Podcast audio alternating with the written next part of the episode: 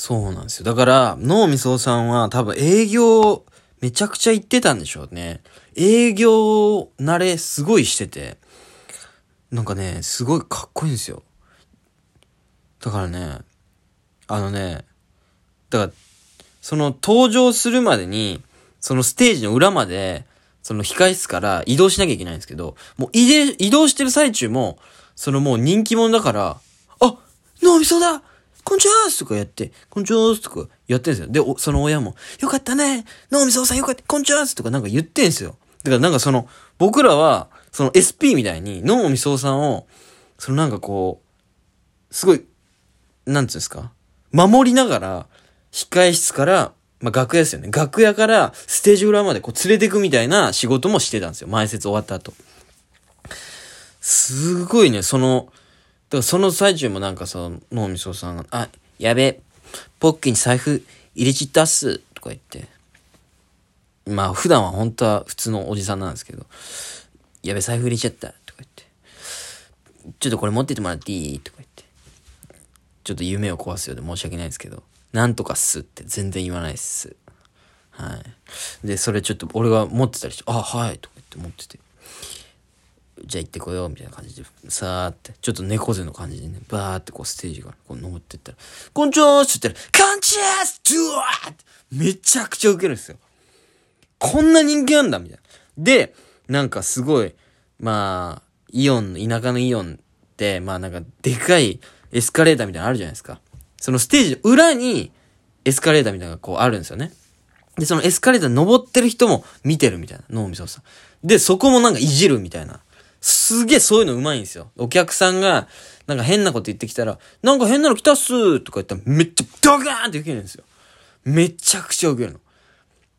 てかそのエスカレーター登って、あ、なんかエスカレーターの人も手振ってるっすーとか言って、あ、全然気づかなかったっすーとか言ったら、ブワーって受けるんですよ。めちゃくちゃ営業うまくて。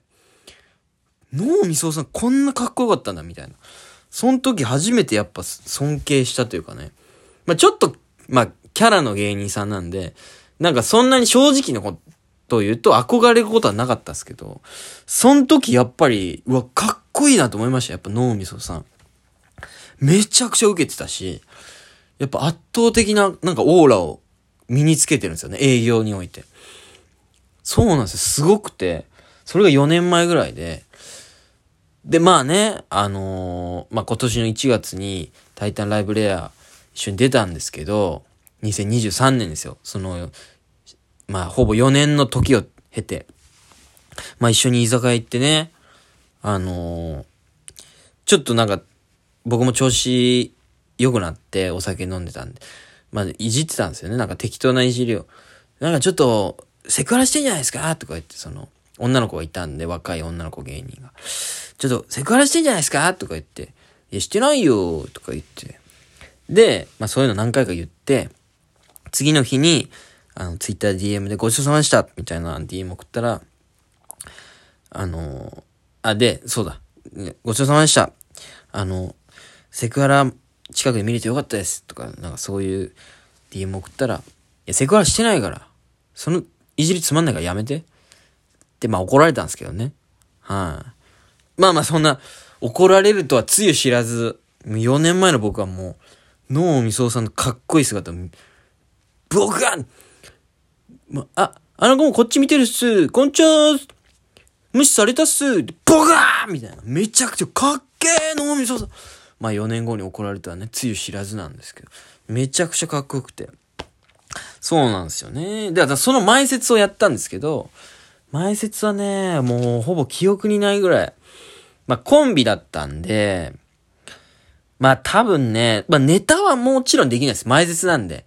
前説だから、だからまあよくみんな見たことあると思うんですけど、あの、じゃあ拍手練習しましょうかみたいな。なんかそういうことをやって盛り上げるみたいな。で、でも1年目ですから、で、20、当時2です、僕。22の、あんまり舞台にもまだ立ったことない芸人が、たくさんの人前、まあ、めっちゃ、もう200人ぐらいいたんじゃないですかね。その前でこう盛り上げるなんてできないんですよね。で、相方ももうできないですし、なんかもうめちゃくちゃ多分睨んでたと思います。で、やっぱり受けないんですよね。なんか、冗談言って、なんか、二人でやりとり、なんだよ、それとか、なんか、ボケとツッコミっぽいことをやってるんですけど、まあ、なんせ顔つきがこわばってるから、全然受けないですよ。うん。全然ダメで、もう何やったかすら覚えてないんですけど、めちゃくちゃ受けなかったな。だとにかく、すぐに拍手の練習に行くんですよね。拍手の練習さえ行けば、なんかこの、盛り上がってる風の雰囲気になるから、え、なんてかね、おかしいだろなんだよいやいや、俺がこれ言ったんだよ。いや、あの、とにかくじゃあ拍手の練習しましょうかみたいな感じですぐ拍手の練習して。じゃあ行きますようわーとか言って。でも大体ね、タモリさんみたいに、ダンダダダンとかいう、あれもやってくれるんですよね、大体ね。まあなんかそんなこともやった記憶があります。いや、なんかそんなことやって、で、なんか、その、ステージ数が、その時も5ステだったのかな？それが3ステ。奇数だったんですよ。3か5。で、で、僕らコンビの前説のターンと、その須藤ジムっていう同期のピン芸人の回で、こう交互にやっていくんですけど、まあ5ステか3ステで、まあどっちかが、まあまあ5ステにしましょうか。3回やんなきゃいけない。で、もう一組が 2, 2回。で、まあ合計5回になるじゃないですか。だからどっちかが3回やんなきゃいけないみたいな。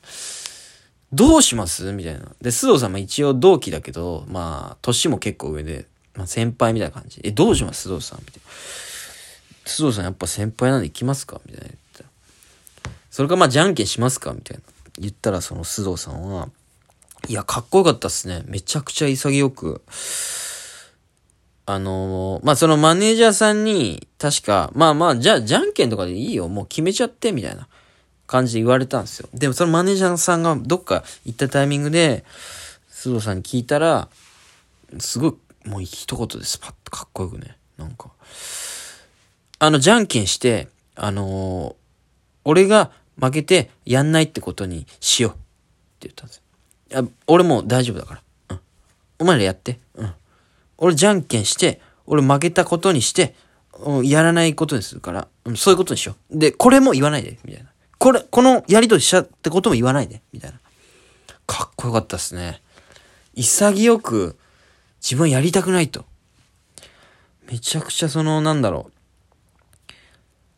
う。なんかこう、信念がありますよね。やっぱやりたくないことはやりたくないって素直に言うみたいな。やっぱどうしても普通の人間だったら、いや、ちょっとやだなでもじゃんけんするかとかね。いや、まあでもしんどいでしょ受けないもんね。もう俺じゃ先輩だしやるわ。まあ、ピンしんどいけどね。とかね。とかですけど、普通の人は。やっぱ。あの、で、じゃんけんして、負けたことにして、俺が。俺やんないから。お前ら、やって。うん。で、これも言わないで。これも言わない。いや、かっこよかったですね。うん。みたいな感じでしたね。うん、いや、なんかその、だから全然、営業イコール怖いのイメージが抜けてなくて、それがまた来るわけですよ、今度の5月5日。どうしようかな、マジで。まあちょっとね、頑張ります。いや、蒲田なんで、僕、蒲田自体初めてですし、知らない地で、知らない滑り方して帰ってくるかもしれないですね。うん。ということで、まあ、そうだ。まあ、営業ね、2回今までやったって言ったんで、まあ、営業、もう一個の方は、まあ、またちょっと喋ろうかなと思います。ちょっと長くなっちゃったんで。はい、ということで、ありがとうございました。